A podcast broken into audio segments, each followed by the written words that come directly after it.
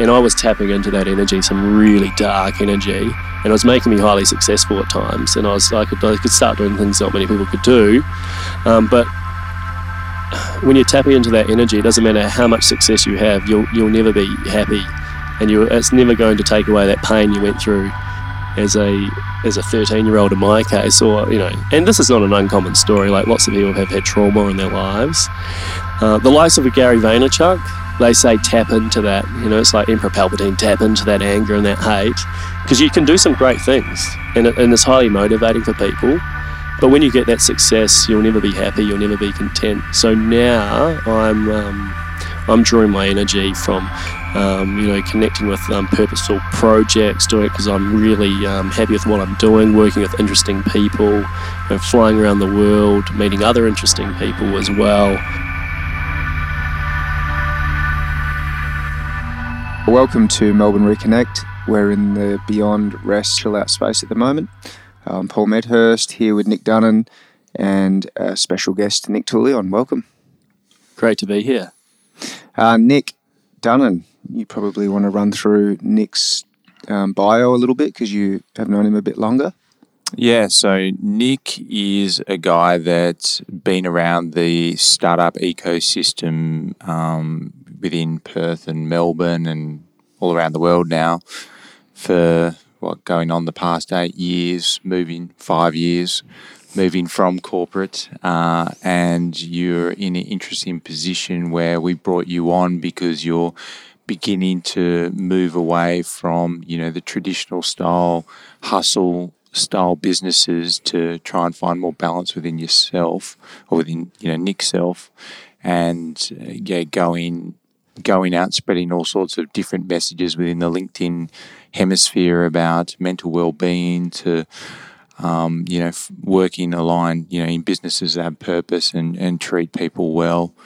Uh, so you've got a, quite an interesting journey there. Would you mind sharing a little bit about where you've been to where you're at now, um, in highlighting, you know, your unique, pers- you know, perspective in the business world that a few people have, but there's a lot of people out there that aren't really seeing things from your lens, and just, you know, how did you go from Mister, you know, hustle to, you know, traveling around the world, investing in different businesses, um, but, but seeing the change and trying to highlight that change of where business needs to go, you know, in a more healthy, sustainable way.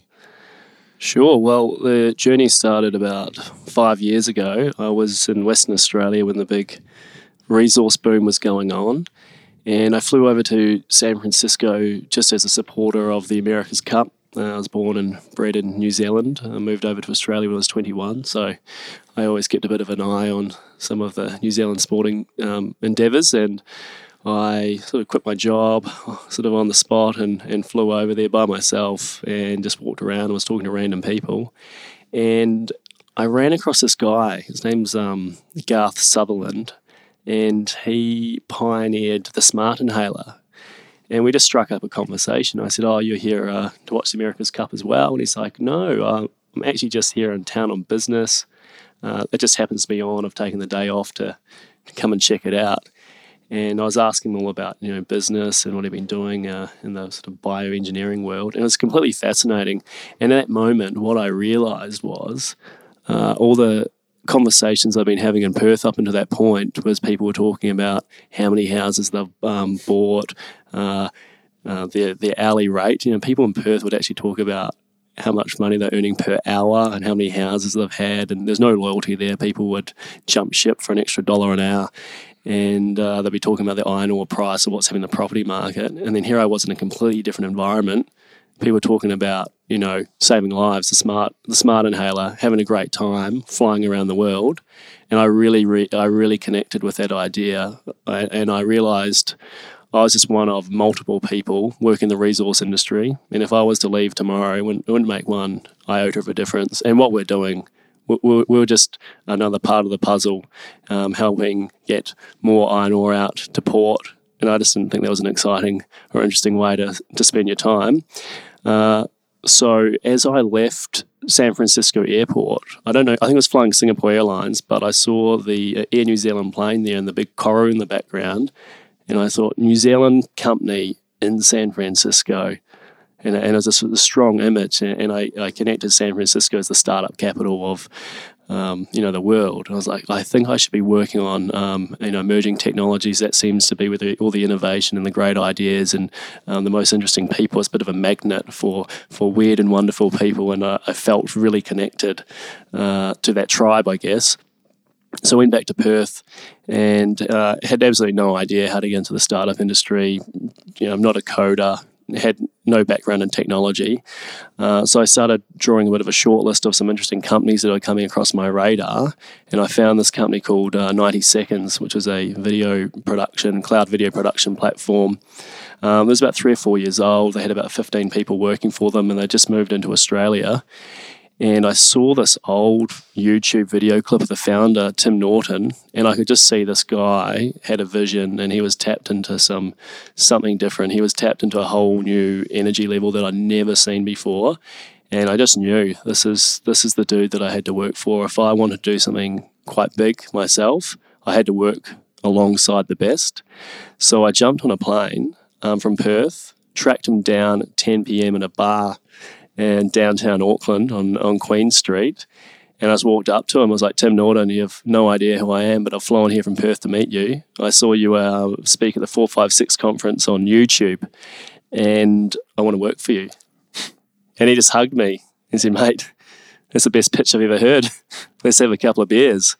So we we had a couple of uh, pale ales the next couple of hours and talked about a few things. And as I was leaving the bar, probably about midnight by this point, I handed my business card and said, look, I really want to work for you, you know, get in contact. And he's like, I've already, I've already got your card. You've, I don't need another one. Hmm. Uh, and then the next day I woke up and I had a message from him on uh, Facebook Messenger. And it's like, mate, you're a crazy cat. Uh, I don't know how, I don't know how you can work for me, but you've got on a plane, so I'm, li- I'm listening. I'm interested. Let's see what we can do. And I said to him, well, how about this? Uh, I don't really have any right to be working for you right now. I know nothing about advertising, video production, or, or technology. Um, so I'll work for you for free for three months, and I'll run around Perth. And uh, I've done work for the likes of B H P and Rio Tinto before. Maybe I can find a way in there for you. And so I worked for free for three months down at Space Cube, where I ran into Nick Dunnan for the first time four years ago. You were hanging out there, and I paid for all my own, own expenses and just just ran around um, causing mayhem.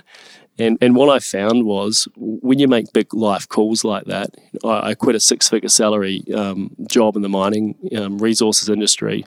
Not only was I not working, well, you know, working for free, I was paying for all my own expenses, and you know, seven hundred dollars a month. That was just an office space and a, a Space Cube, which is the kind of cool innovation um, epicenter of Perth, and mobile phones and all, and all the rest of it. Um, people give you a shot. You know, you make some bold moves, people people are prepared to listen. So that's that was a big lesson that I learned.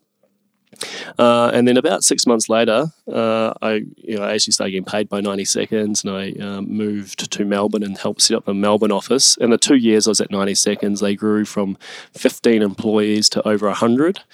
Uh, they got investment led by Sequoia Capital, the most famous venture capital company in the world.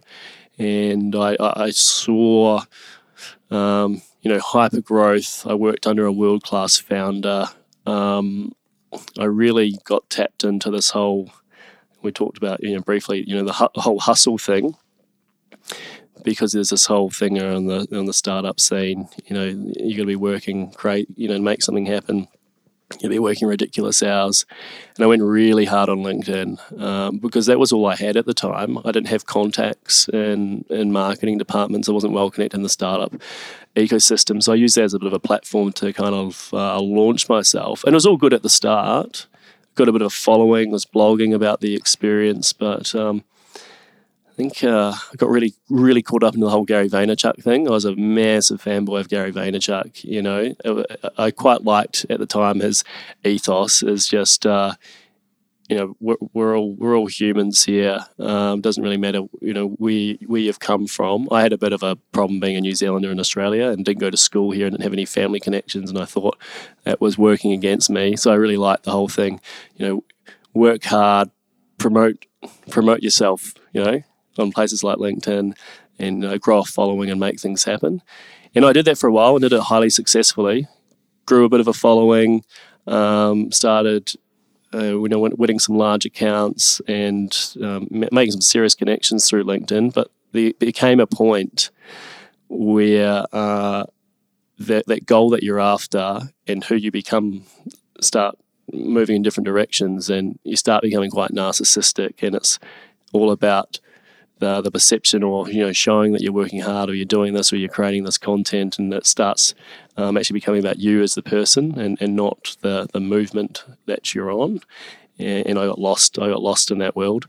Uh, I uh, I still don't mind that I did this, but it, it took me down a really unhealthy path. I couldn't do a deal with A N Z for some reason. They weren't returning my calls or uh, my emails, so I stood outside their head office down in Docklands in, in Melbourne, and I created a video and I said, I'm not leaving um, your reception until you talk to me.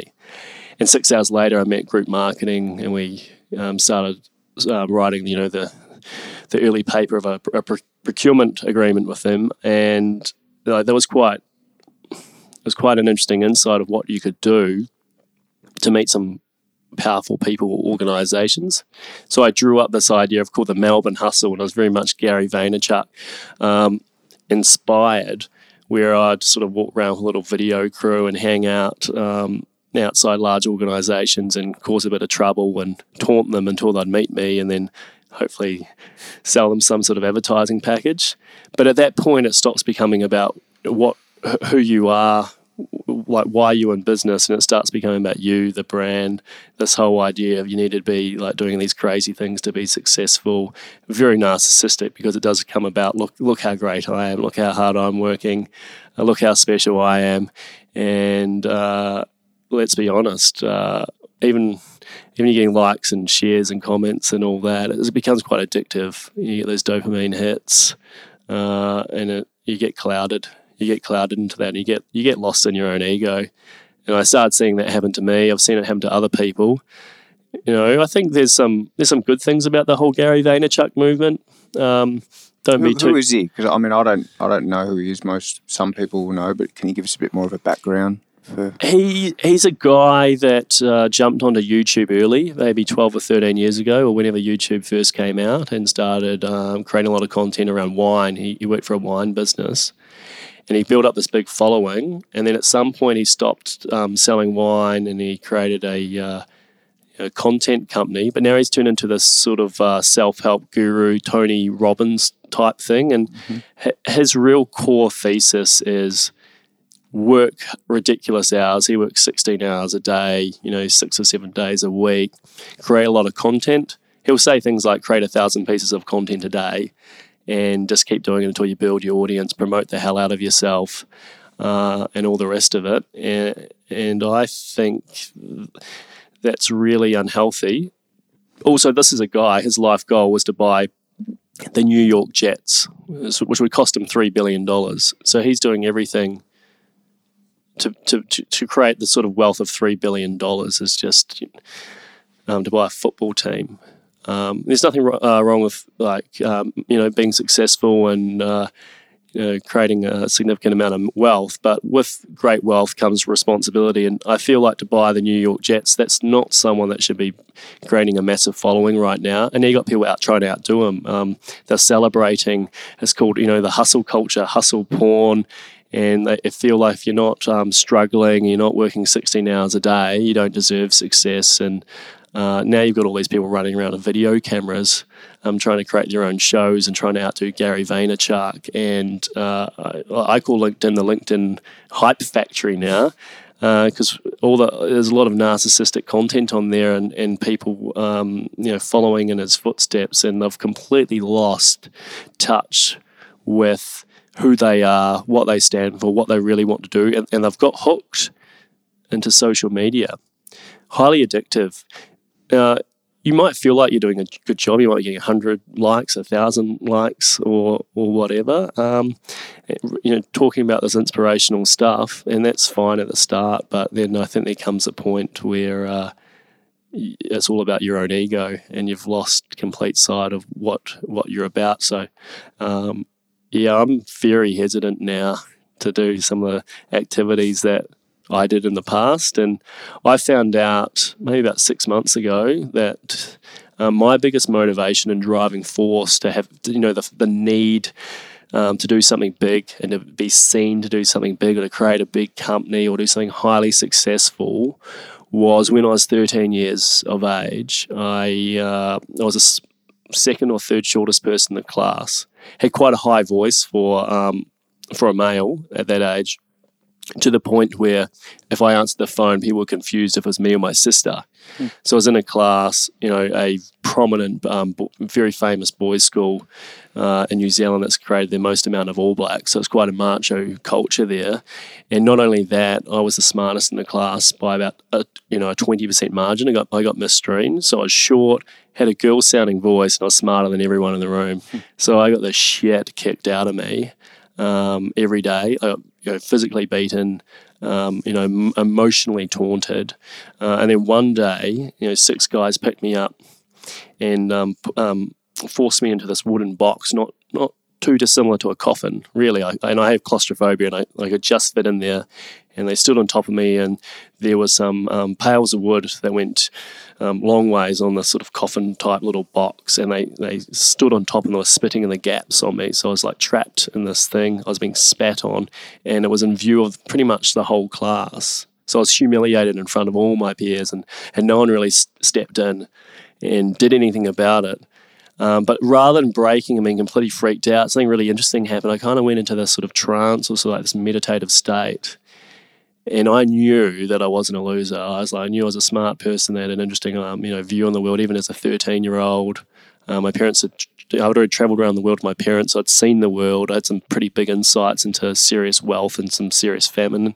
On the same trip, we went into deep into Africa and also went to Disney World. Um, and so I was like, I'm going to do something great one day, and I'm going to show you guys that, you know, you shouldn't have been messing around with me. And that was kind of the birth of the ego. Um, Now, a lot of people break, you know, that it's like a P T S D thing. It's like a highly traumatic event for a thirteen-year-old to go through something like that.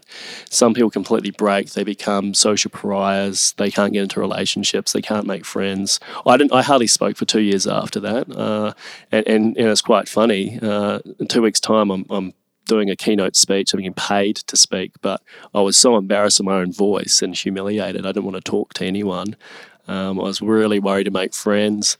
I was scared of even getting into a romantic relationship for until I was eighteen because I was uh, um, scared that they might find out about my past, and I was bullied and I was a bit of a loser, and I didn't have a lot of friends until maybe I was sort of around the age of seventeen. Um, but with that experience uh, really defined the next twenty. I'm thirty-two now, so that happened twenty years ago. It really defined um, my my path and created this huge need to do something great. Um, and at first that started in sport. I was quite good at cricket. Um, started playing um, the equivalent of grade cricket as a seventeen-year-old, then started getting the development squads, got inv- invited to train with four international cricket teams, bowled in the nets with the likes of Brett Lee and uh, uh, actually Murray Duran as well. Um, uh, it was an amazing experience actually training the Australian cricket team at their peak in two thousand five. Uh, and I've done some other sort of, cr- you know, crazy things, helped um, set up, co-found like this rebel political party, ended up on a reality T V show, uh, been quoted in the Sydney Morning Herald for things, uh, the a- you know, A B C, and then getting into startups. Um, that all came back, really, to that thirteen-year-old boy that was frightened in that coffin, that was getting humiliated, and it was like, I'm not, you know, I'm not a loser, I'm someone of substance. Um, but it created a huge ego and, an, and a need to do something big. And now I've found that's quite unhealthy. Like, w- what was I doing these things for?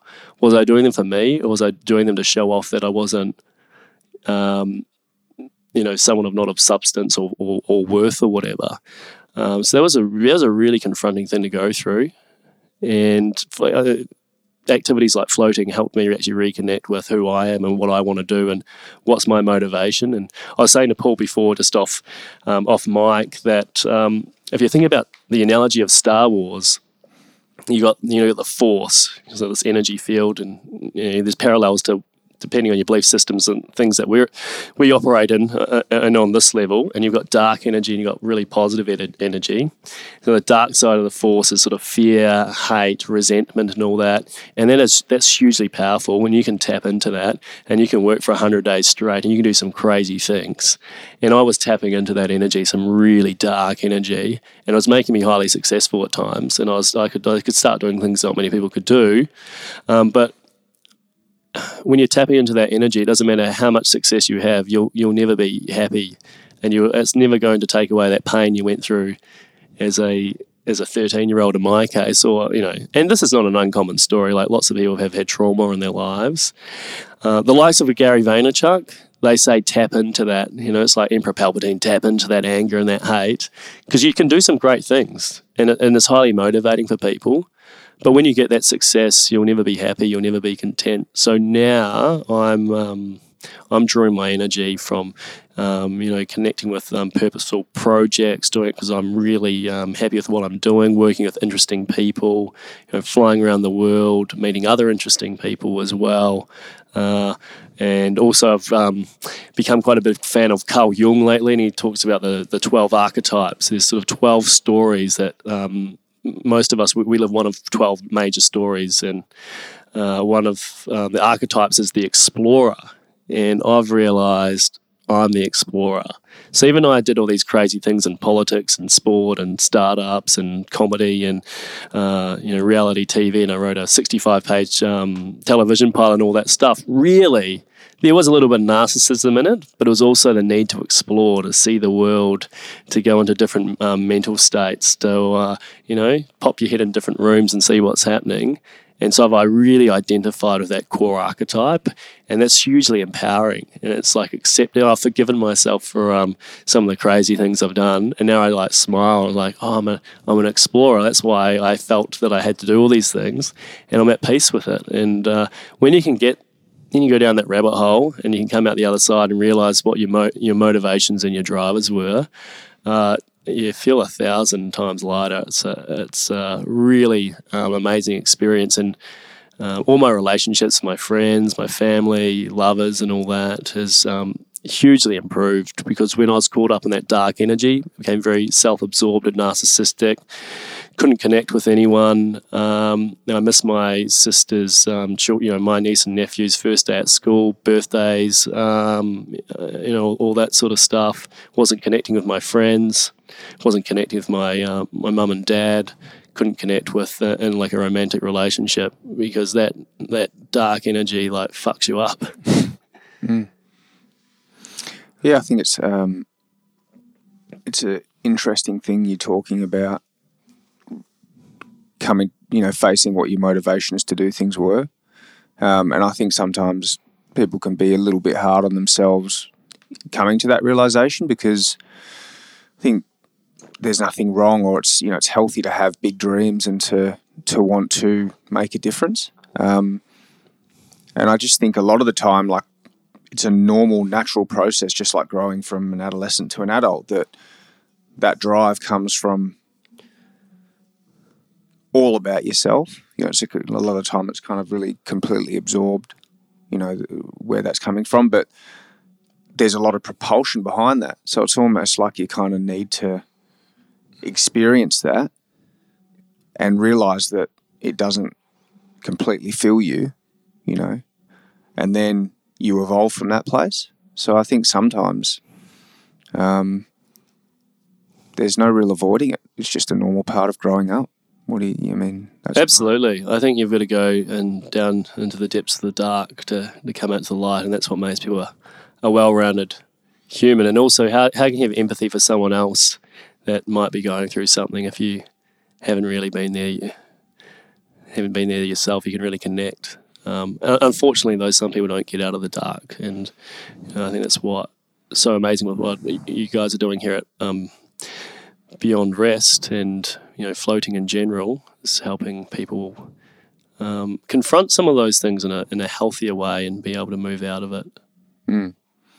And I'd much ra- I'd much rather be that person that's got caught up in themselves, and I have. You know, I needed a certain amount of propulsion in my career with football because there was factors that weren't completely. Um, there was things that counted against me, you know, like I was smaller, and there was there was reasons why I potentially couldn't have made it. And I know that a lot of my resources and that like propulsion of actually getting to where I wanted to be and playing A F L came from, uh, you know, really a place of wanting to, you know, I loved the game, but I needed that fuel and that kind of desire to make myself feel better about myself to actually sort of get there. So I feel that you, a lot of people, you know, you, you can be too hard on yourself for the things in yourself that you didn't, you know, that you saw that you didn't like. Because it's a lot, you know, there's there's a lot of other people who they have the same, you know, there's a lot of other people that don't do what you did and don't kind of throw themselves into something, even if it's the motivations are self-serving, they'll, but they'll secretly have the desire to be great, or they'll secretly have the desire to be famous, but they don't have certain qualities to actually make it happen. You sort of know what I mean? So I think there's always good that comes out of things, and it's a lot harder to be that person that um, realizes that it's been a, you know, an ego trip getting to where they've gone. Um, it's harder being that person than the person who's sitting on the sideline secretly wishing that they were had more money or famous or, you know, had their own company or whatever. So, um, yeah, I think it's you can be a little bit rough on yourself, and people can kind of tear themselves apart a little bit too much. Yeah, I think there's nothing wrong with, with big dreams and doing something great.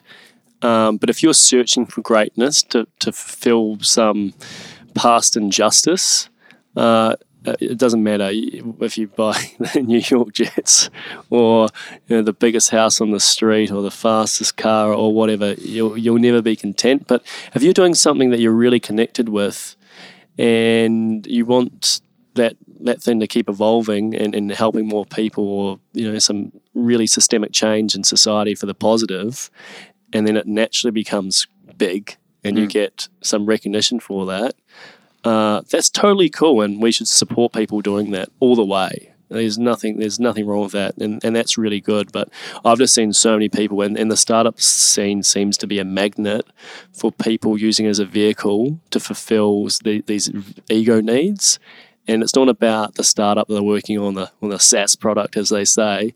Um, it's about making a lot of money, getting on rich lists, and or getting the recognition that they've done something great. But they don't actually really care or connected with the problem that they're solving.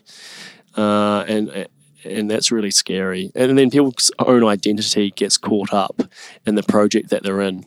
And startups have a ninety-two percent failure rate. And, and what we're seeing now is serious um, substance abuse um entering into that scene.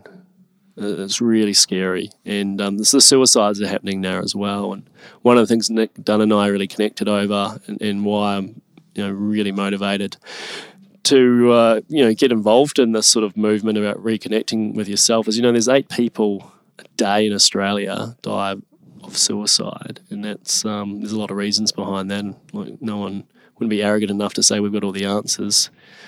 But um, I've I've seen it's when people put a lot on the line and they've got these big egos to fulfill. Pride, you know, it's a really interesting subject, pride. If you go, go into the history of what that word actually means, um, yeah, when, when people don't when succeed, you know, they go to some pretty dark places, and that ego, ego's not fulfilled. Um, you know, some really tragic events can happen. Mm.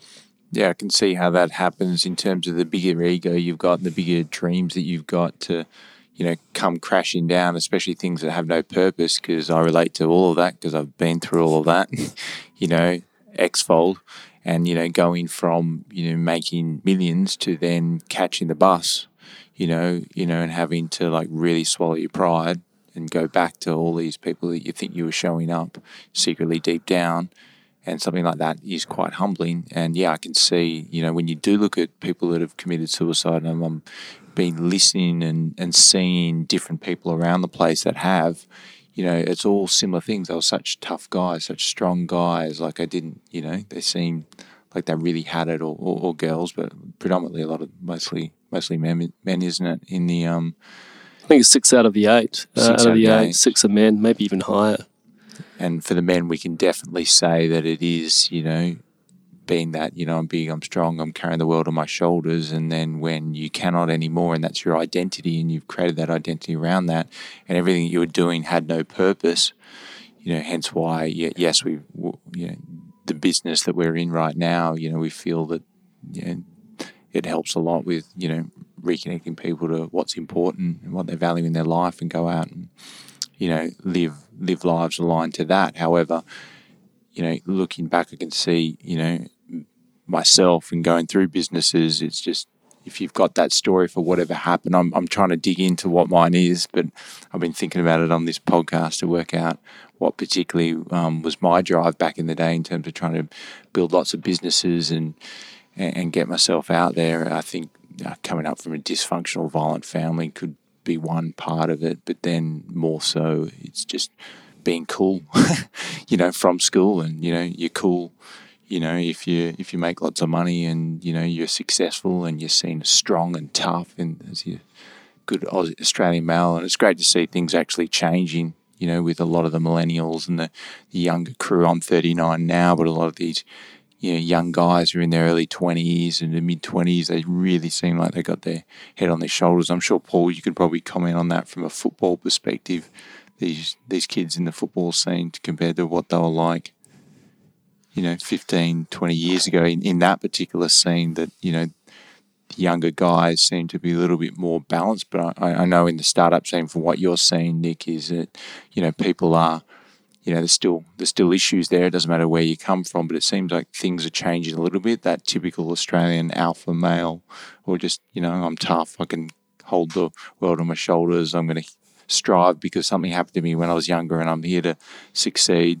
But basically everything I'm doing has no purpose. Uh, it's a, yeah, it's it's hollow. And then when that crashes down, then the ego crashes down. Then who am I? Because my identity was that, and now I'm down flat on the floor. So, and that's the rabbit hole that a few people go down, you know, unfortunately. Absolutely. Uh, the startup scene is notorious for uh, unhinged individuals. Uh, so they that's that's their way of dealing with uh, yeah some. past traumatic events. A lot of them don't know it. I didn't I didn't know it. I only fi- figured this out six months ago. Uh, maybe not even that. Four months ago I really had that. Uh, we can talk about it. I had the big life review with the old Spirit Molecule. And uh, yeah, let's talk about that. Yeah, come on. Yeah, yeah. Uh, yeah, okay. So it's more of a spiritual sort of thing. Uh, Which is perfectly fine on this podcast. Yeah, so. Cool. Okay. So... About four or five months ago, some really strange things started happening, and it all started with, uh, I think it was a Joe Rogan um, podcast or a video. It was on D M T. I've been familiar with D M T for a long time. It wasn't like, it was it was a new thing to me. I'd watched The Spirit Molecule a couple of times. An ex-girlfriend of mine um, seven or eight years ago in Fremantle um, almost got me involved in an ayahuasca session. So I started learning about it then, uh, and I kind of kept... kind of kept um, my ear open to anyone else that had tried it or, or read some things casually over the years. Um, but the, the, that scared me. The whole thing about D M T scared me so much that I, I was not compelled uh, to try it.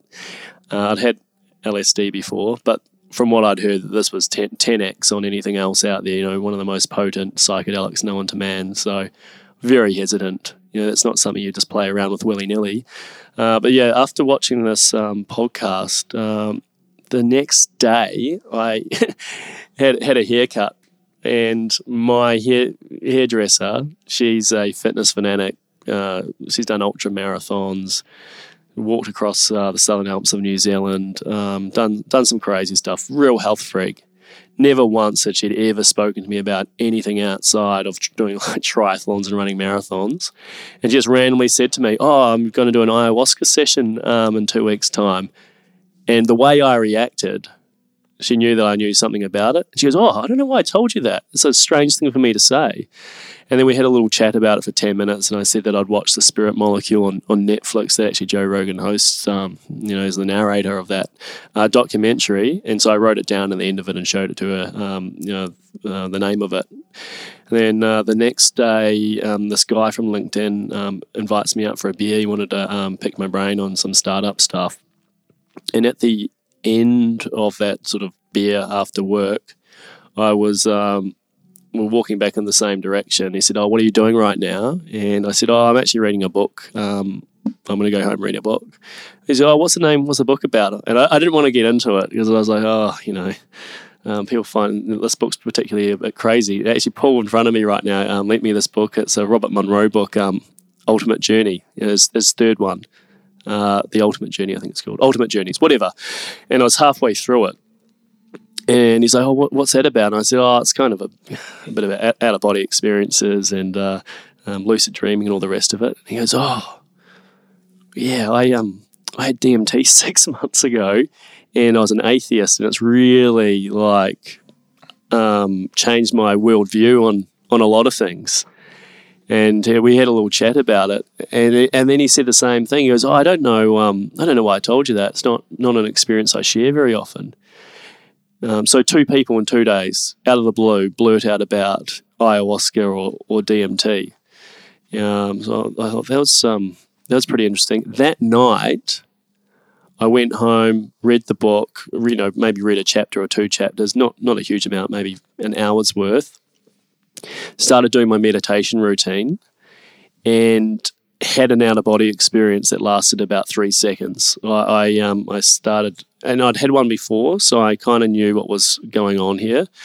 Um, this heavy vibrational ringing sound started happening in my ears. I started sink, felt, felt like I was sinking um, into the bed, and I started turning around um, ninety degrees. I could feel something like I was I was moving and I was sinking, uh, which is actually interesting because uh, a lot of people talk about floating, but there are some people that talk about the sinking thing.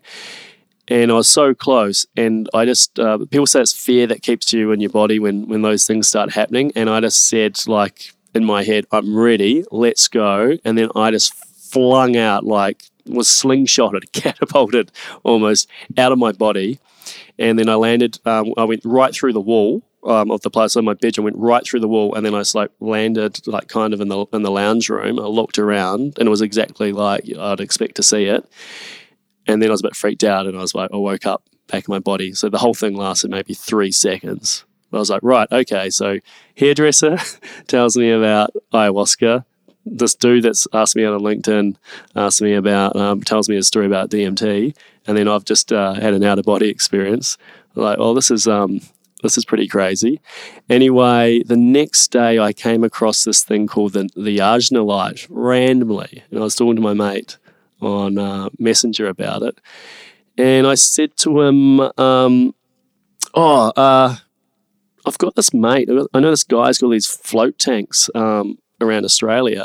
He might know something about the Arjuna Light. I'll, I'll send him a message." Uh, I forgot about it. The next day, I was at a cryptocurrency event in Melbourne, and I was outside on the balcony, and I hear this banging on the window, and I turn around, and sure enough, it's Nick Dunnan over here, and he's waving at me, and I ran out. I was like, "Oh, Nick, crazy that um, I was to see you here. I was going to message you yesterday. I was talking about you to a mate about the Arjuna Light. Um, I figured you might know something about it." He goes, "Oh, I've got three of them. Um, come in, come in for a session." And I hadn't seen Nick in eighteen months. It's not like we're running into each other every day. So I'm like picking up on the synchronicity, like every single day some really crazy stuff's happening that I could not ignore.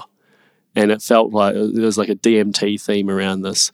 So about three days later, I, I catch up with a um, a really good friend of mine, but bit of a spiritual dude, but he, he he plays in this world. He plays in the startup world. He he he dances in the grey. You know, he can go into the startup world, make lots of money, but then go off on these spiritual retreats and and all the rest of it. And I find those people quite interesting. The ones that can kind of walk the tightrope without getting caught up into either one of the world. He sort of plays in the grey. And I said, "Mate, some really weird stuff's happening right at the moment. I feel like the universe is telling me that I should try D M T finally." He goes, "Oh, interesting. Hmm. Maybe I should do that too." Anyway, two days later, he messages me and he says, "I've got D M T." He goes, "Do not ask me how I've got it. I randomly brought it up with a, um, a mate of mine, and he had some um, spare left over, and he's given it to us to, to use." Now, D M T is not an easy uh, substance to to uh, get your hands on. It's, it's notoriously difficult, and it should be. It shouldn't be something that's um, taken like a recreational drug. It's, it's not like, you know, some of those other recreational drugs out there. Um, so we went down to Wilson's Prom and we did a meditation session. I, I mean, absolutely shitting myself. I was very nervous about this whole experience. We went down there, we did a meditation session, um, we avoided all sorts of um, any mind-altering substances, you know, no alcohol, no nothing, no caffeine. Uh, we went down there pretty um, um, yeah, clean, and you know, we looked at this stuff for a couple of hours and then didn't know what we were doing. Anyway, we got the courage up to, uh, um, you know, smoke it. So we we we smoked it and... Um, As as I took in the first drag, this really strange thing came, like this this thing came wrapped around me, and I, it was like a feminine voice said in my head, "Yeah, it's all good. You're totally, you're totally fine. You're with your good mate here. He's going to look after you. You're in a safe space." And as he was holding the pipe, as I was smoking um, smoking it, I, I looked down. I could see the universe, and then suddenly, the whole world ripped right in front of me. Like space and time, like literally ripped open, like crazy. Uh, you know, it'd scare the shit out of you, right? Even talking about it and thinking about it, like it should, it should scare you. You're you're seeing something that you've known for your whole thirty-two years to be a certain way, and then suddenly you see this physical realm rip right out in front of you. Then I closed my eyes and I got shot out somewhere else, and then I was in this weird. Um, an infinite environment where I could see all these like crazy shapes and things were like perfectly polished, but it also was an infinity in every direction. And I felt like I was in this waiting room, and then the waiting room started moving. So I was like in an elevator and I was getting taken somewhere. Uh, and, and I knew I was getting taken somewhere and everyone was waiting for me. It was like, um, it was almost like I was about to walk into a surprise party, but I got tipped off just beforehand. I was like, oh, I'm going somewhere. And they're all there. Everyone's there waiting for me. Um, and just as this whole thing was supposed to open, um, I opened my eyes, like the experience was over. And I was like, wow. And then I looked around the room and the whole room was breathing, and, and I could see um, energy everywhere. I could see everything was totally connected, and it didn't matter if it was my mate over there on the left or this uh, uh, wooden coffee table in front of me or the lights or the carpet. It was like I could see everything was just like energy, and it was all it was all one. It was all connected. It was an incredible experience. Um, and then about an hour later, we had a little bit of um, D M T left over, so we, we went again. And then I got shot back to the same place, but that same um, sort of female voice that came over to me and protected me the first time said, no, no, you've disrespected it this time. You're treating this like a recreational drug right now. You're not going anywhere. And I got I got slapped over the face, but it was in a real sort of loving way. It was not it was not a punishment. It was just sort of like, take this shit seriously. Don't disrespect it. You know, you just had an amazing experience. Um, so that was about, I don't know, maybe five months ago. And since then, that experience really reaffirmed to me that uh, we're spiritual beings learning physical lessons. That is beyond doubt. It, it was beyond doubt. It was such a profound experience. I have no doubt now that we're, we're in some sort of um, learning system. Uh, and because it must have opened some sort of portal, or I, I say that it taught me to find the toxic waste valve on me, and I, I managed to unscrew it. And then this this ego that got um, built over twenty years just started draining out of me. And it was the most incredible incredible experience, um, just letting all this shit built up over twenty years, all this hustle, all this narcissism, all this self-absorption, just started draining out of me. And there's a lot to go. There's a lot to go. There's probably seventy-five percent of it still to come out, but it's coming out now. And since it started coming out, I've formed a great relationship with my sister. Um, I was at a party about a month ago, and um, as I left, I just had to fly out to New York, so I had to leave the party early. But you know, as I left, I sort of hugged everyone, you know, everybody, and then went on and caught my plane. But as I was on the way to the airport, my mate who was still there goes, "Mate, incredible thing happened when you left." Um, everyone was just like so like caught up in um, you know this, this this sort of energy and love that you've sort of got now, and they were just saying the most wonderful things about you. And um, I'd never had a text message like that before, so clearly that wasn't that wasn't a normal thing. Um, but it's happened after this experience, and um, you know I feel um, I feel a lot more at peace with myself. But crazy experience, like that synchronicity, like every day for two weeks, really strange. People blurting no one ever talked about D M T um, or ayahuasca to me before like that. And, and my hairdresser blurted out to me, another guy, you know, this guy worked at Deloitte. He, he was a management consultant, blurts out to me, I think about Nick Dunnan, I think about Arjuna Lights, I see him the next day, he's, bang, he's banging on, you know, waving waving at me, and then we've caught up, and, um, you know, now I'm here on this podcast with you. Um, I, you know, I, I'm very reticent to talk about psychedelics and I'm very, you know, promoting them. It's something that you've got to find within, and, and it's something that I thought about for seven or eight years, and I, I didn't take it lightly. But I can't deny that experience that I had. Um, it felt like... Uh, you know, this sounds really kind of out there, but it felt, it really felt like the universe like wanted me to have that experience, and I needed to have it, and I was ready to have it. And and, and yeah, since then, um, I feel like I've grown so much as a person. I've, all the shit starts draining out of me. I've really connected with who I am as a person. Um, a lot of love's back in my life now. Got, got a way better relationship with my family, my best friend as well, and um, just life in general. Become a really good mentor at work with the younger guys. I mentor in this uh, startup that I'm working um, in at the moment. There's a few younger guys there, and uh, they're about eight years younger than me. And now I can, I can really connect, and I can mentor them, and I can teach them about uh, you know, a lot of this stuff, about this ego stuff, and um, you know, about having a healthy, balanced lifestyle. And uh, yeah, I feel like this D M T experience, I've only done it once, but I don't even know if I need to do it again, actually. It's, mm. It was that it was that profound. Mm.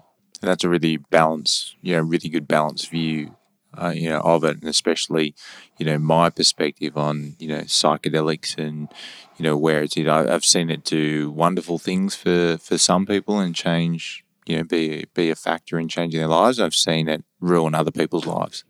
So I'm very Switzerland.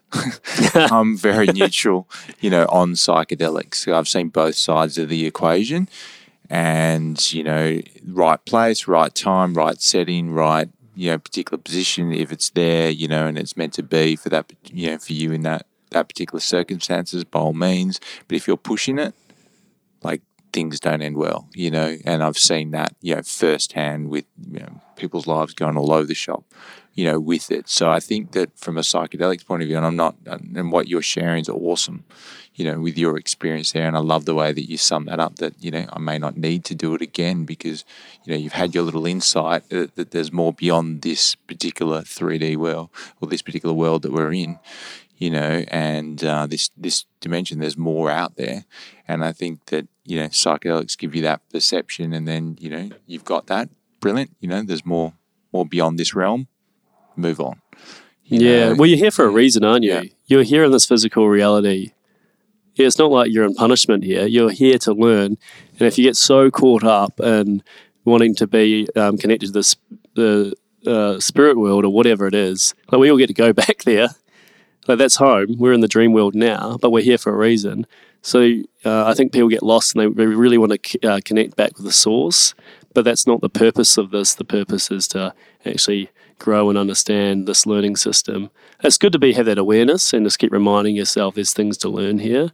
But I think what you're alluding to is it's such an incredibly powerful experience, and when you get that, you know, awakening that w- we've been led to believe by everything, and it's and it's for good reason.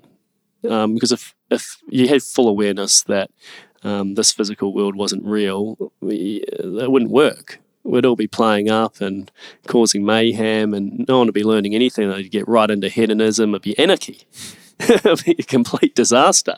There's there's everything is there to try and reinforce this is this is probably based reality, and that's why your atheism and Um, science and even religions, because the religions contradict each um, each other. And there's, you know, three thousand of them. They're there to serve a purpose, to try and convince you that this is the reality, because once you're convinced of this reality, it um it, it helps you um you know learn things. But if you lose complete touch of it, like, then um, you actually you actually struggle to understand who who you are, and maybe what um are you supposed to learn in this system. So, you know, you don't want to lose sight of this physical reality um, by getting too caught up in the other in the other world. But at the same time, you still want to have awareness that, you know, you're a spiritual being here to learn physical lessons. So it's a bit of a yin and yang, isn't it? Mm, mm, definitely. Um, yeah, it's it's yeah, it's uh, it's something that we'll just kind of let you know. For me, in my past, it was quite interesting. I had an interesting experience on ayahuasca, um, you know, in, in the jungle. And for me, I got some good, some really good downloads and intel about what, what it was and where I was going in my life and the way that I should be. And I can go back to those lessons there and see that there's things there that I'm still not doing, that it's still my life lesson that I'm kind of getting told. And, and after that, you know, I, I haven't really touched it and haven't had an urge to go anywhere near any particular stimulant of any kind. I don't even have coffee, you know, haven't touched anything for, I don't know, five, six years, if not even a lot more. Um, so, yeah, so it's case-by-case example, and I think that's awesome that you've had that experience, and just want everyone to be aware as well at the same time there is the other side to it. And I think as long as it's, um, yeah, you if if you've got that strong calling and, you know, everything lines up that it's meant to be, then great, you know. Not sure where you sit on it all, Paul, or we leave it alone, and yeah. Yeah, oh, it's such a hard one. It's yeah. such a such a personal thing. Like, it's knowing yourself and knowing when it's time to explore and push boundaries, and knowing when it's time to pull back from that and integrate whatever insights you might have. I think that kind of theme repeats in so many different ways in everything that we've talked about, you know, in, in your career. Like, you you don't know you've pushed too hard into an area, or when your intents become a bit murkied, until it actually happens. And then there's nothing wrong with seeing yourself clearly and pivoting and moving on from there. And I just think that type of cycle seems to happen in so so many different areas. You know, you have times when you play, you know, you change your your habits up and your, you know, your diets up and what you are and aren't drinking. I think the problem is when you make really hard and fast rules and, and become a bit um, set in your ways, then that, that can be, you know, a problem as well. But I think it just comes down to the theme of the podcast, which is reconnecting. You know, it's unrealistic to think that you're always going to be in tune with yourself. You know, you you fall in, in you fall into alignment and out of it, and there's certain things that you can do to to to reclaim that. But um, it's like you said, we're exploring. You know, I'd much rather push too hard into an area and learn about myself than live a life of impartiality or constantly sitting on the fence, or being someone that's, it's a lot easier from the sidelines to look at people who do extreme things and, and make judgments, but be too scared to do them yourself. So um, I'm always an advocate of blazing your own trail and mm. making changes when you need to. And um, for me, I, I need to do something to learn. I can't, you know, I'm not one to learn from other people's lessons. I don't like doing that, and I hate being told what to do. So, um, yeah, I think you've got to know yourself and be true to yourself. With your work, what are you doing now? What's what's driving what you're doing now? Where are you sourcing your, you know, sense of purpose from, and, and what, what shape is your work taking? What are you doing? Yeah, one of the insights that I got is... Uh Oh, I love taking on new things, and, and I, I'm one of those people that people like, like to get in, get me involved in things, and I, I can't say no. Um, so it's it's all about just working at the things that I've got at the moment, and um, sort of tying up some loose ends, but not starting any more new projects. But I invested in a startup um, two years ago called um, Formalytics, and they've developed high-end computer vision technology in a mobile phone. So have you ever seen um, Hawkeye at the cricket? You know, when they model the trajectory of the ball, where it landed, and they do it the same at the tennis, sort of that, um, yeah, that sort of computer vision. This company um, has developed that on a mobile phone, and we're using it at soccer at the moment. So a kid can take their phone down to the park, kick the soccer ball, and get some really professional-grade analytics on how fast they're kicking it, Um, their accuracy, and then they can uh, it can be benchmarked against all these other people in the world, and then they can compete in a in a friendly sort of competition, and they can compare themselves to professionals. And we're in a scary place right now with technology. I mean, it's done some amazing things, uh, but if you think about gaming, there's a lot of kids right now that are that are locked inside their room and they don't leave it for the weekend. Mm. This particular app. Um, That's using augmented reality, computer vision, and artificial intelligence, but you have to go outside to use the app. And in fact, you're not really engaging with the phone at all because it's all voice it's all voice activated. So you set up the phone on a tripod and you start talking to it and it'll start talking back and it'll start just watching you and start measuring you kick the ball without you having to really engage with it, so which is phenomenal. Uh, and I'm really connected with that. I was a huge sports lover. I, I didn't play computer games as a kid. I, I was outside. I was quite fortunate. My parents had this um, blank section next door to our home, and we had a little tennis court there and a cricket pitch and some makeshift rugby goals, and I was just out there all day throwing a ball or kicking a ball, or my sister was a netballer, or you know, playing a bit of netball or basketball with her. Uh, and I joined a lot of sports teams, and uh, most of my friends have come from sports teams uh, all, all around New Zealand, Australia, and, and a lot of those people are, you know, globally based now. So I've got friends pretty much in every city, but a lot of it comes back from sport. I think sport's a great vehicle for people to learn how to work as a team, you know, overcome conflict. It's also, some of those sports have got a um, position for all body sizes, um, which is great. It's good, yeah, it's good socially. It's good for your fitness. It's good to get outside. But we're at there's this big war on right now for attention. You got all these social media platforms, all these gaming platforms, and um, people are just uh, not. They might be competing against someone else in the world, but they're not talking. They're not communicating. They're not running around. So this particular um, piece of technology keeps all that happening, which is fantastic, and it's taken me all around the world. I started working for them full-time three months ago. Um, I was sort of in between projects. I invested in them two years ago. The founder is a bit of a mentor of mine, and I just called him up and said, oh, I'm kind of in between gigs right now. I'm unemployable. There's no way you can employ me.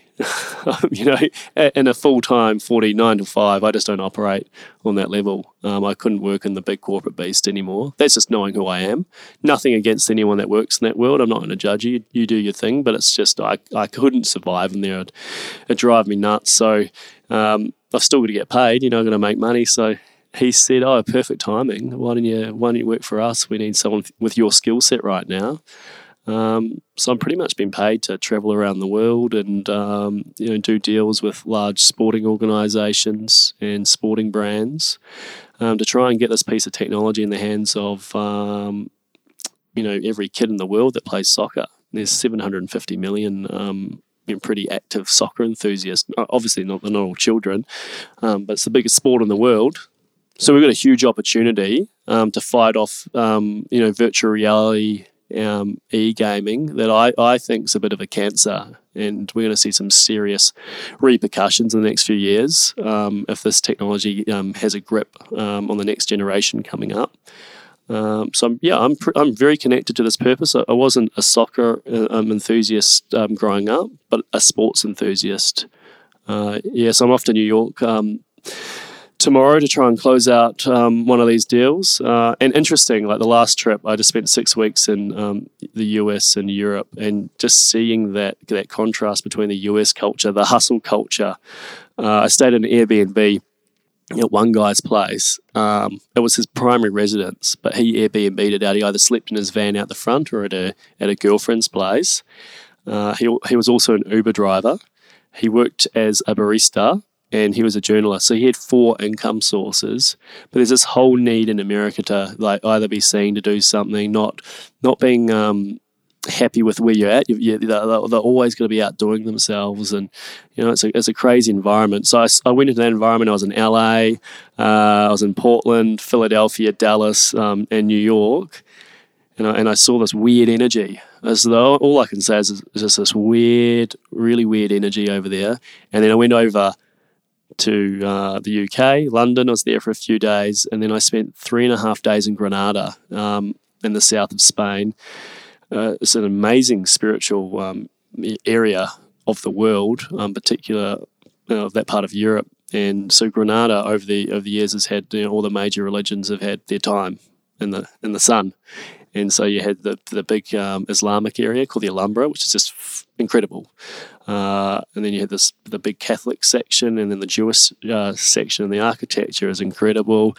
And and uh, you know, Spain has, uh, I think, twenty percent unemployment in the youth demographic, um, and, and even, you know, wider. It's, it's a country that's in a bit of turmoil right now, but the most love and gracious and happy um, people, and, you know, that, that art and that family, and, you know, people aren't um, earning anywhere near as much as the Americans, uh, but they're, they're very grateful, you know, they were happy and they were engaging. And just seeing that contrast was like really eye-opening for me, which is cool. So that was all paid for by this, you know, on the startup journey. And that's where I see, um, you know, working in startups. Now I see, I, I do it for different reasons. You know, I used to be all about like, let's do something big and, you know, change the world and all the rest of it. And now it's sort of like, well, yeah, we're working on the product um, that helps get kids outside. That's cool, you know. If we can get millions using it, great. But if we only get one hundred thousand using it, which we have at the moment, still pretty impressive.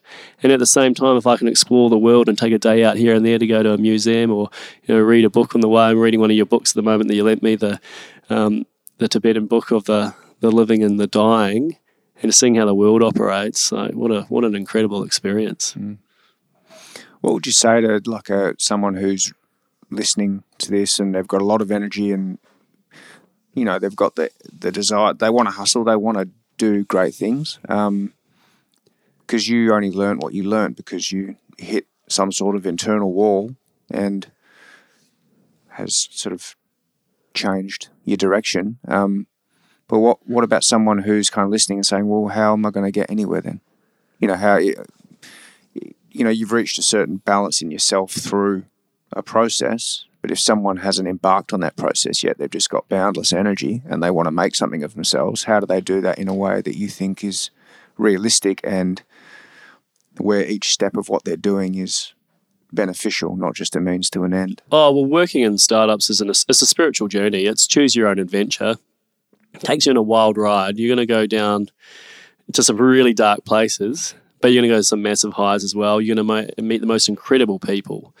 Uh, it, it is a magnet for um, attracting some of the most interesting, curious, messed up as well, um, humans. Uh, and you get caught in a bubble when you think this is actually how the world works. It, it, it isn't. It's a very rare breed of, um, rare breed of people that get sort of caught up in it. My advice would be startups have a high failure rate. Uh, they've got a ninety-two percent failure rate. Um, a lot of people lose their money and all sorts. Uh, there's a saying now, it's getting a little bit more popular, and it's one I subscribe to, is any seat on a rocket ship is a good seat. And don't feel like you need to do your own thing. Um, you'll you'll know leave a ridiculous chance of failing first time. Um, you're going to lose a lot of money. Um, yeah, you're going to be beaten up a bit. You're probably going to have some serious mental health issues at, at parts during it. But I think you can get a lot of the great benefits out of um, the startup ecosystem by working for one first and see if it's for you. And if you've got that energy, um, fantastic. And then you can go and find something that really um, aligns with what you want to do. I mean, there's some incredible startups out there doing some you know, really life-changing things. There's a lot that aren't. Um, but if you've got that energy and you want to go down that rabbit hole, uh, go for it. But um, don't feel like you need to do your own one first. You need to be the big dog and and take take all that pressure. Um, work up to it. It's a, it's a ten-year journey. I'm in, I'm in year five. I, I, I think uh, I'm probably a five or a six out of ten. And I think most founders running around right now, first-time ones are a, are a bit of a one or two. And I think it takes ten years to start getting up to the, you know, an eight or a nine, a highly polished A grade. Um, uh, entrepreneur or founder or whatever you want to call it. Uh, and, and this is the problem. People come in and they try and do their thing first. Um, and, and for all these reasons I mentioned, ego or fame or, you know, wealth or, or whatever it is, um, but they haven't learned their trade yet. So learn your trade first to get really good at what you're doing.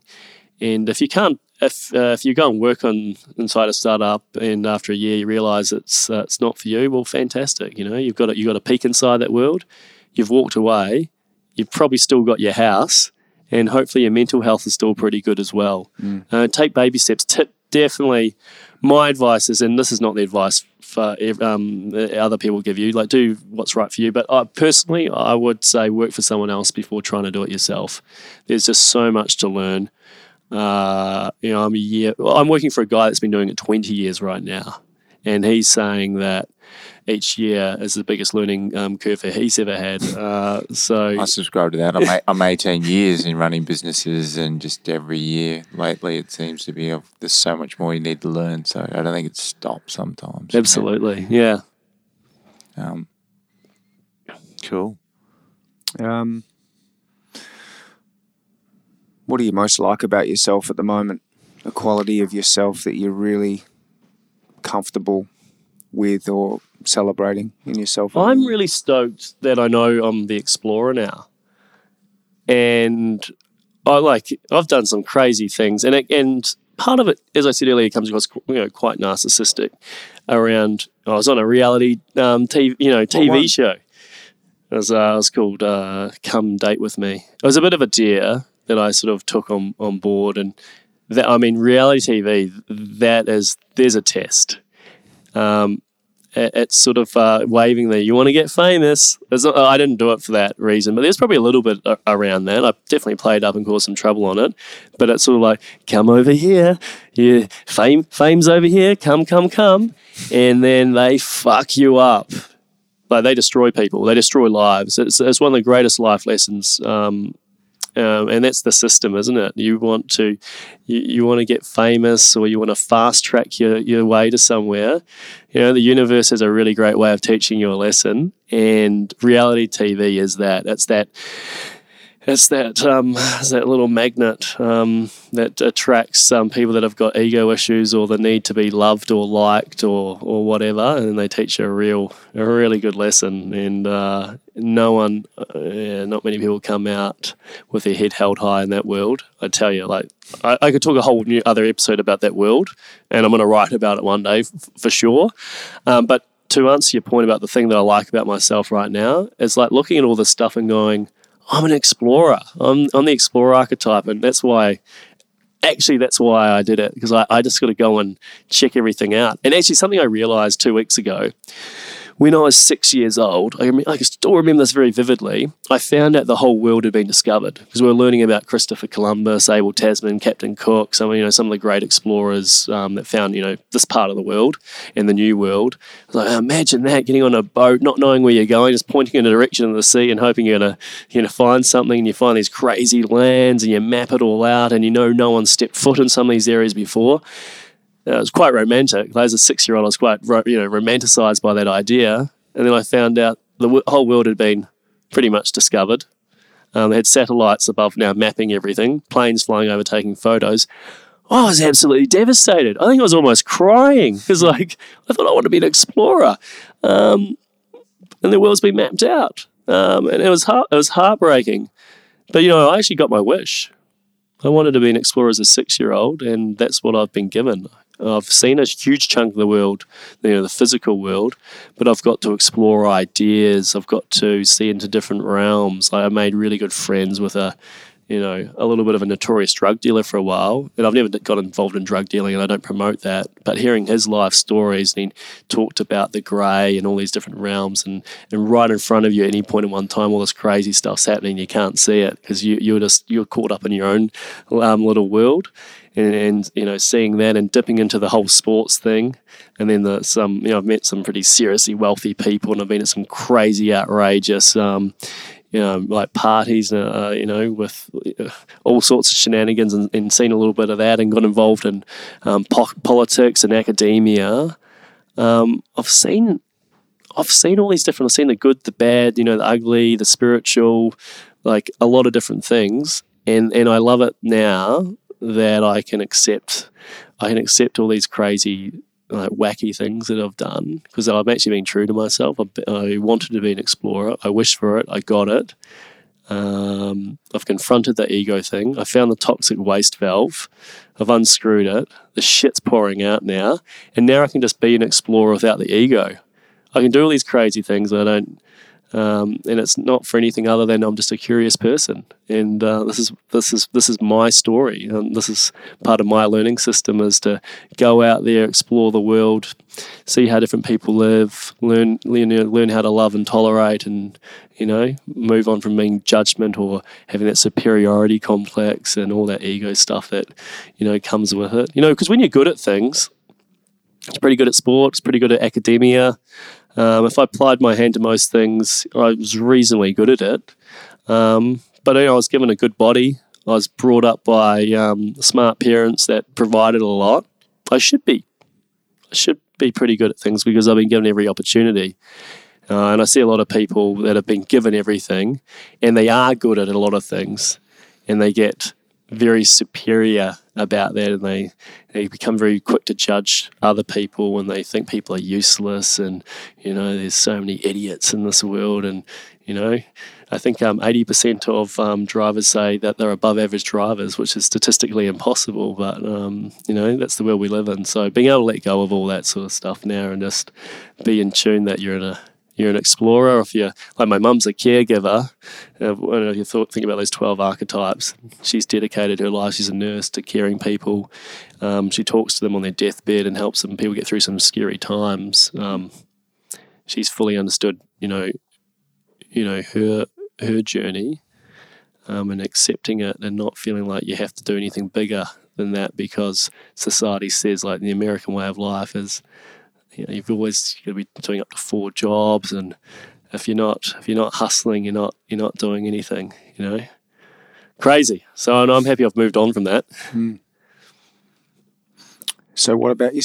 What would you say about yourself at the moment that you're least comfortable with, an aspect of who you are, or um, and how you deal with that?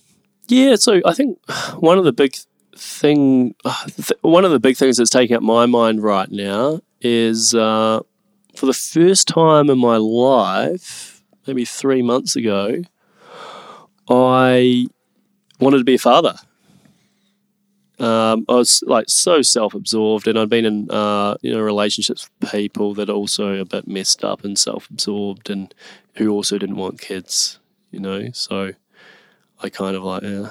Not, not doing the kid thing. Um, but now uh, I'm, I'm thinking about that sort of stuff, and it's, it's actually really confronting, because uh, I've got certain ways, um, you know, belief systems that are um, definitely not this, definitely not mainstream. Mm-hmm. Uh, and I've always been quite cavalier with like relationships and lust and attraction and all that. And and now the way that I want to live my life, I've got to be, I've got to meet. Be with someone that is really connected to some of these things that I'm connected with, and and navigating through that and, and thinking about these things is really like never thought about, never been, never had visions of being married or having kids and all that sort of stuff.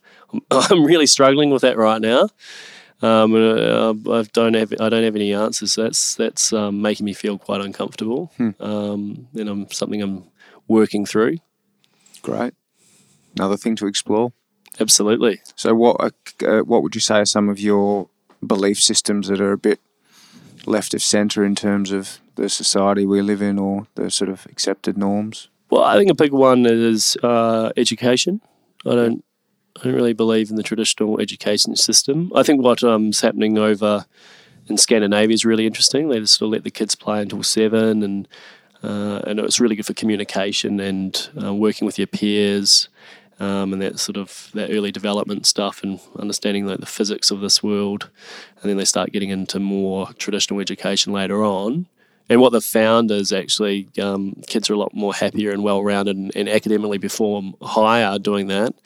Uh, so to do that in Australia, you could go through the sort of Steiner method, you know, Waldorf schools. Mm. I've been um, very interested. I, interestingly enough, I lived right next door to a Rudolf Steiner school growing, growing up in New Zealand, the only one in Christchurch. Um, always thought it was weird, because it was like different sorts of people went to those schools, you know. They were doing the whole green thing, you know, thirty, well, actually one hundred years before. You know, Rudolf Steiner was one hundred years in front of his time. I actually saw the Rudolf um, Steiner exhibition in Vienna when I was there about seven years ago. Cycled along the Iron Curtain between Vienna and Prague. Mm-hmm. Started getting some massive visions um, there that I sort of put aside for for about seven years, and I'm confronting them now. I think it's the Mont- Montessori schools. So um, the way um, children are brought up, you know, I want to live outside. I've lived my whole life in, you know, major cities. I sort of want to live off the land and have veggie patches. I want to throw my phone in the lake. Um, probably not the lake. It's not great for the environment, but, my, you know, I want to get rid of technology um, out of my life at um, some point and, and live a bit of a different lifestyle there. A lot of creativity and art. Um, so one of the one of the challenges I have is uh, people who I'm attracted to aren't attracted to the, the life that I'm living right now. They still see the sort of star, um, startup stuff, you know, traveling around. And I, I'm like quite attracted to like quite spiritual people that are, you know, wearing baggy pants and like, you know, drawing art and all that. But I, I, I haven't gone enough for my, my own journey to be able to connect with those sorts of people yet. So that's a bit of a challenge. Mm. Like when you're attracted to someone, they're not attracted to you. Uh, and then uh, the people that I'm, the people that are quite attracted to me, uh, I'm like, uh, no, I'm not interested in that world that you're playing in. I'm not interested in the whole, um, you know, climbing the corporate ladder and, um, you know, having those the big mortgages and all, all, all the rest of it. I'm actually pretty keen to live a pretty humble lifestyle once I finish this this particular chapter that I'm in now, and I and I've got to see it through. Like, I've, the, there is still a lot of ego and wealth and all this crazy stuff in the startup world, but I started this thing and I know that I'm supposed to finish it. Um, so I've got to finish it. Just, just has to be done. Mm. Do you think maybe, do you think what you're going through is a transition period in terms of reassessing your intents and your drives and, and where, where you want to take your life? And oh, you absolutely. Do you think the truth, you know, the way you talked before sort of seems like a talk that tra- trajectory, trajectory of your life might change quite a lot to becoming more of a quiet, humble, you know, that type of thing. Uh, do you think there's any scope, scope for the fact that maybe you go through a period where you kind of slow down a bit, but then maybe you go out and do something that might look ex- on the exterior to be quite similar to what you're doing before, but fueled by something very differently? Yeah. Yeah, yeah. Like I said before, there's nothing – if I if I stumble upon something that I, I'm very connected with um, and everything that I've done, uh, particularly in the last five years, I've I've got a very unique skill set, and I, I – I'll I'll have those skills and experiences to probably like give something a fair chance of potentially doing something big. Mm. Um, and if that opportunity comes along and I'm connected with it, I, I'd be I'd be probably intrigued to to explore that, and, and it might make sense. I'd probably see it because because I'm a bit of a spiritual person. I feel like we're in a you know in an en- energy and learning system. Um, it's not. I feel like it's. There's no mistake. Nick and I, you know, are working together on some stuff right now, and we seem to randomly cross paths. And so, if an opportunity crossed uh, my path, and uh, I, I could not ignore it, and I'd be very much like maybe everything that I've been going through, sort of leading up to give me the skills to to tackle this problem. Mm-hmm. So. Yeah, you can never say never. Maybe I maybe I just go away to the farm for two years and I'm out of my mind, and you know I've got to go back to the city. Who knows? But mm. uh, yeah, right now I just want to uh, I sort of want to wrap up this chapter, get um get all this crazy ego, narcissism, big dream thing. Um, definitely gone down that rabbit hole, seen the the best and the worst of it, and um, I still want my payout. I still like I've put I've got myself at times into uh, you know really bad financial situations. Um, you know, my last venture that I was involved in got me into you know forty thousand dollars credit card debt. Well, I've got to pay that debt back. I've got to make money to pay that debt back. Mm. Um, so I need my payout, and I want to buy a patch of land somewhere. Um, I don't know where it is. I'm really connected to uh, Nuribar, thirty minutes um, west of Byron Bay. Um, got some family in Byron Bay. You know, they've, they've been there a lot longer than, you know, when it was, you know, it's got quite cool and, uh, you know, it's sort of attracted a, a different crowd there, but it's a very spiritual part of um, Australia, and I'm very connected there. I've probably been there nearly a dozen times. Slept on the beach at Byron Bay, saw the sun come up one day. Uh, yeah, connected there. But I need to make money to be able to buy some land there. And I, there's nothing wrong, like some people that go on the spiritual journey, um, They they have a problem with wealth and, and creating wealth. Um, Um, once you've got multiples more than you need, I think there's a, there's an issue there, and it's sitting in um, banks not doing anything, and it's all about how much money you can make or flying the New York Jets or something. I think there's a bit of a problem with that. But if if you want to do something pretty epic with it, it's going to um, push um, something along bigger than yourself. Totally cool, totally fine with that. Um, yeah, if you want to. If you want to buy a huge patch of land and build some mud huts and have a commune, and it's going to take ten million dollars to do it, well, so be it, you know? Mm. That's totally cool. Yeah.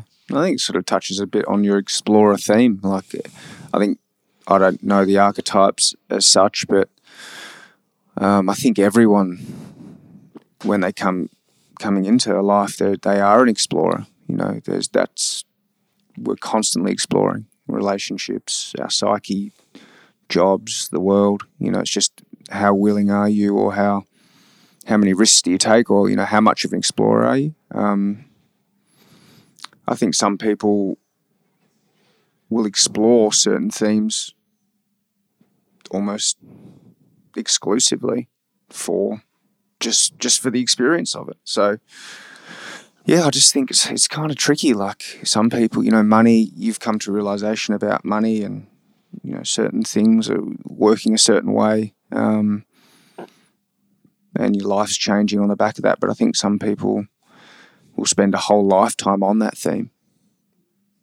trying to discover or explore their relationship to money and, and how all of that works. So yeah, I don't think you can clock life, can you? It's not... It's just everyone's so unique. Yeah. You know, everyone's... Why, why we're here is so unique. Like, it's just so hard to... um. to know from the outside, um, and it's hard to judge, really, isn't it?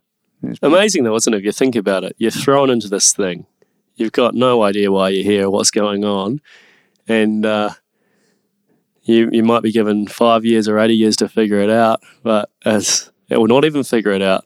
Mm. But it, it is pretty cool, looking up at the stars. I remember when I drove down from Darwin, I lived in Darwin for six months, down to down to Perth, and spent eight years in Perth, but at times I was right out in the outback, nothing around, no light pollution, no cars, and just remember sitting on the bonnet one day, one night, probably about three a.m. in the morning, just looking up, and every forty seconds saw a shooting star. But out out there, out in the outback of Australia, some, I don't know where I was, somewhere, but somewhere... Um, out probably out near Carnarvon Way, or even f- further up, can't remember, but oh, so it was an incredible experience. And we um, in the cities we, we don't get to look up.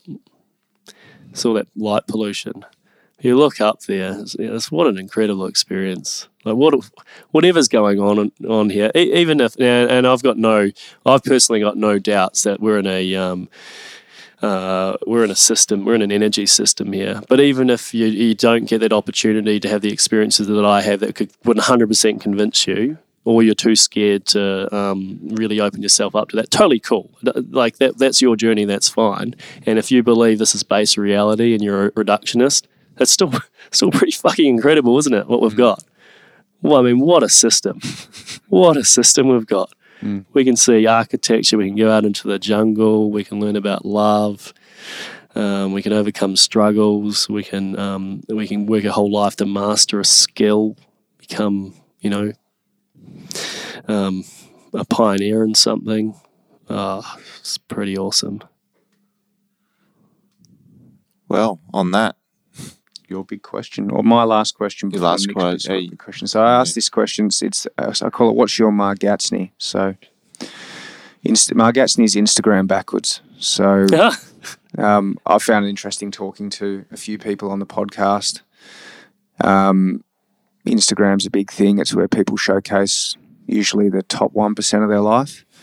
But in this program, we're kind of interested in what what's what's the Margatsney, like when when you're struggling and when you're in your darkest places, how does that feed look like? Uh, yeah, well, I, actually, I deleted Instagram two weeks ago. Um, so I went through serious depression uh, six months ago. Um, I took all the energy I had just to get out of bed. Now, I ran the Melbourne Marathon in under four hours last year. Six months later, I couldn't even get out of bed. That was more of an effort, was getting out of bed than running the Melbourne Marathon. Um, I could still kind of, I, I, with, I took all the gumption that I had to get out of bed and then go to work. And I'd work, you know, some days it might be six hours, some days it's ten hours. Definitely wasn't doing sixteen hours hour stuff in, in this state. I'd come home, walk through the door and just collapse, collapse on the couch. And more often than not, I'd wake up at three a.m. fully clothed, lights on, hadn't even cooked myself dinner, couldn't even do the basic things. Getting out of bed, going home, changing clothes, cooking myself dinner, turning the lights off and going to bed. It was a real effort. Couldn't do it. And in that, I remember in that darkest hour, those darkest hours, I think the real dark stuff lasted about four weeks. Um, yeah. Just didn't have any zest, you know, any zest for life. Not, I didn't have suicidal thoughts or anything, but I just didn't really care anymore. I was like, if I got cancer tomorrow, wouldn't matter, wouldn't care. You know, it was uh, it was an absolute, it was an absolute battle, and uh, I did, yeah, I think I had to go through that. Um, but yeah, what does it look like? It looks like a, a person that hasn't been eating properly, lying on a couch at three a.m. fully clothed. That's the that's the reality of um, the darkest hour. That's what it looks like. It's not very glamorous. Mm. And what what would you say a couple of the key things that helped you move on from that? Was it something that kind of happened on its own, or are there a couple of key a couple of things that you did that helped you through that time? Um, well, this is actually when all that synchronicity stuff started happening. Yep. Uh, so I followed that. I was I was aware of it. Um, I was just battling to get through the day. It was yep. like I didn't give up. I was yep. still positive. Um, I know I, I did say before that if I you know I got um, got cancer or something, but I, I still was I wasn't a victim. Mm-hmm. I was still getting out of bed and doing you know the things that I had to do. And I think deep down I knew because um, you know I've had I've had depression before. Like the first time's probably quite scary. The second time you normally know it's it's, it's going to be you know it's going to be a brighter day. Uh, but yeah, that, that synchronicity kicked in, and that's uh, well, I've got to say that's probably the thing that um, got me out of it. Because like, I reconnected, I reconnected back to oh we're in a learning system here. Because w- when you go through um, depression, if you go through depression as an atheist, which I have before, um, no no spiritual connection when I was about nineteen. It's pretty hard to make sense of it. It's a pretty scary place to be. But but when you've got spiritual awareness and you sort of look at depression, it's like a struggle and it's a, it's a learning thing and you're going to get through it and this is happening for a reason. For me, I think it was breaking me down to zero because I had this ego issue. And once you get down to zero and you rebuild yourself up, and I found that toxic waste valve and all the rest of it, I had to go through that to go into the next part of the journey. And, and I kind of connected with that. Mm-hmm. Um That's what worries me a little bit about this whole science-based atheism thing that we have in, you know, that's starting to, to creep in, um, in into this world and, and that, that loss of um, that spiritual connection because the scientific, you know, the reductionist, the um, atheist way is, is medication. It's not going, there's a learning experience here.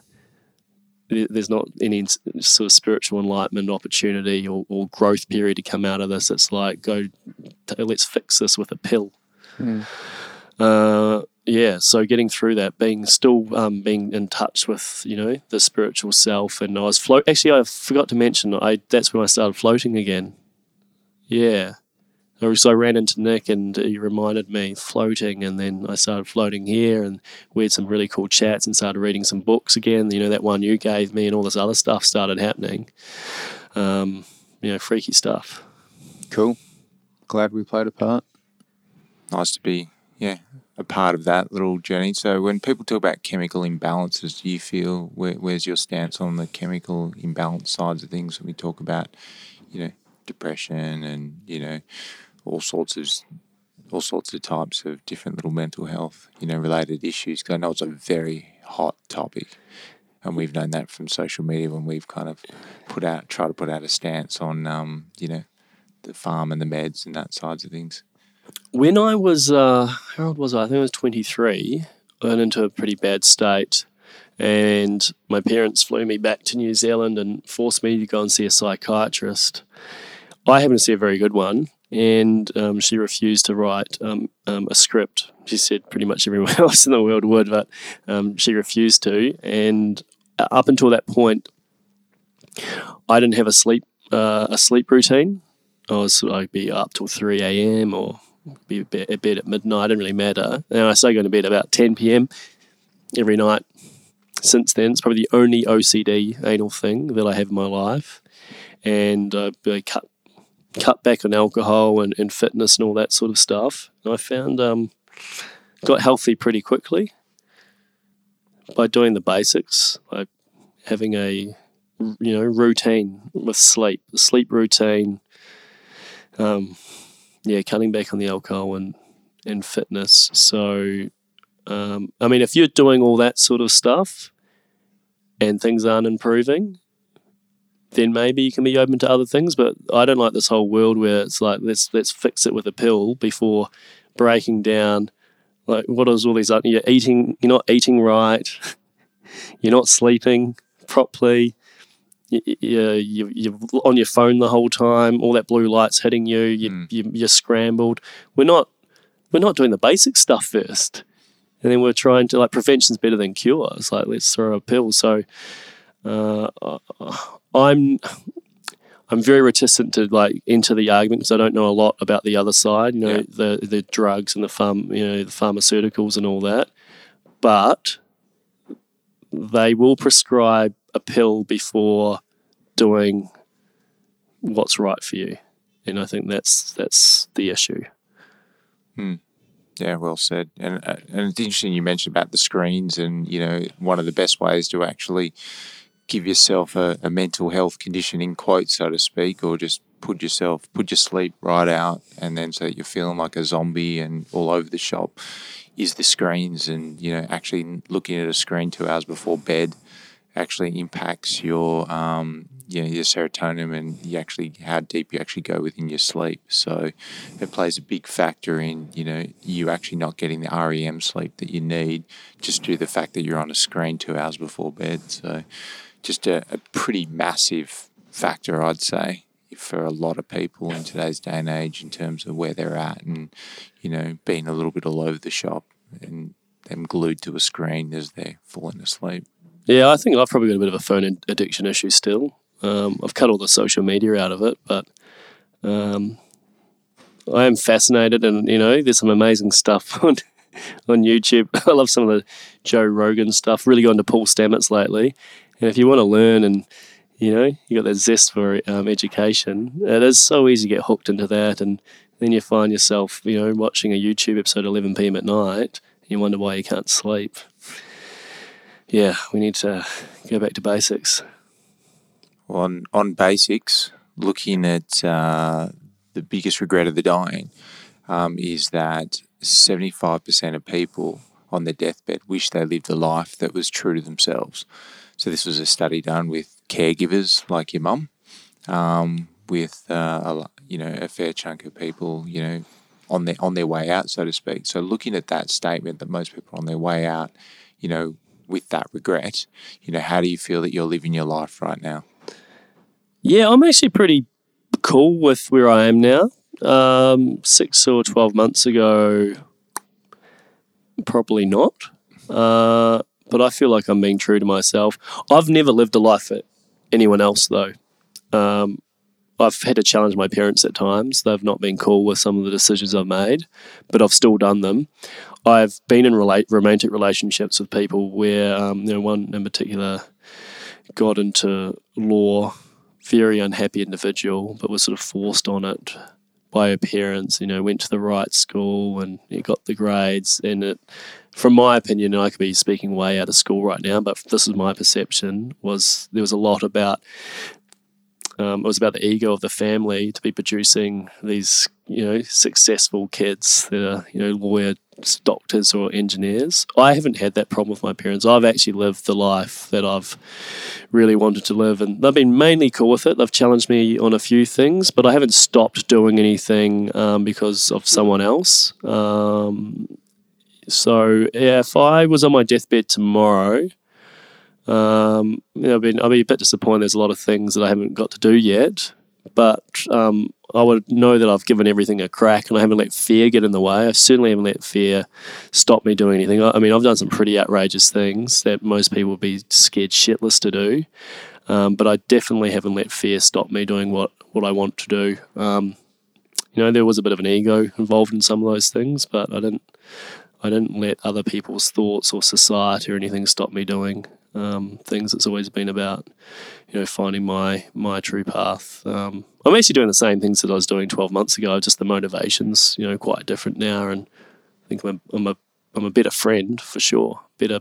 I think you've got a blog post somewhere about being learning to be a better brother, son, and lover, and all the rest of it. And like I can connect with that now. But yeah, if, if yeah, if I'm on the de- deathbed tomorrow, pretty gutted that I get to. Oh, it's time to. to go back to the source. I feel like there's a lot of unfinished business here, but I I wouldn't have any regrets right now. Great. Well, thanks a lot, Nick. That was uh, very enlightening for everyone there in terms of hearing your journey, and, and it'd be quite, uh, yeah, familiar for a lot of people in terms of the hustle and then how to find balance around that. So I think there's a really valuable lesson for everyone there. Yeah, that. I've loved the chat.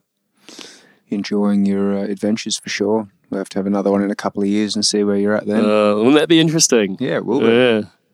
No, cheers, guys. Really have uh, appreciated this uh, invite to this podcast and just the, the friendship um, that's sort of been unfolding since we linked up, you know, four or five months ago. It's, it's been it's been cool. Awesome. Reconnecting and letting it flow. Thank you.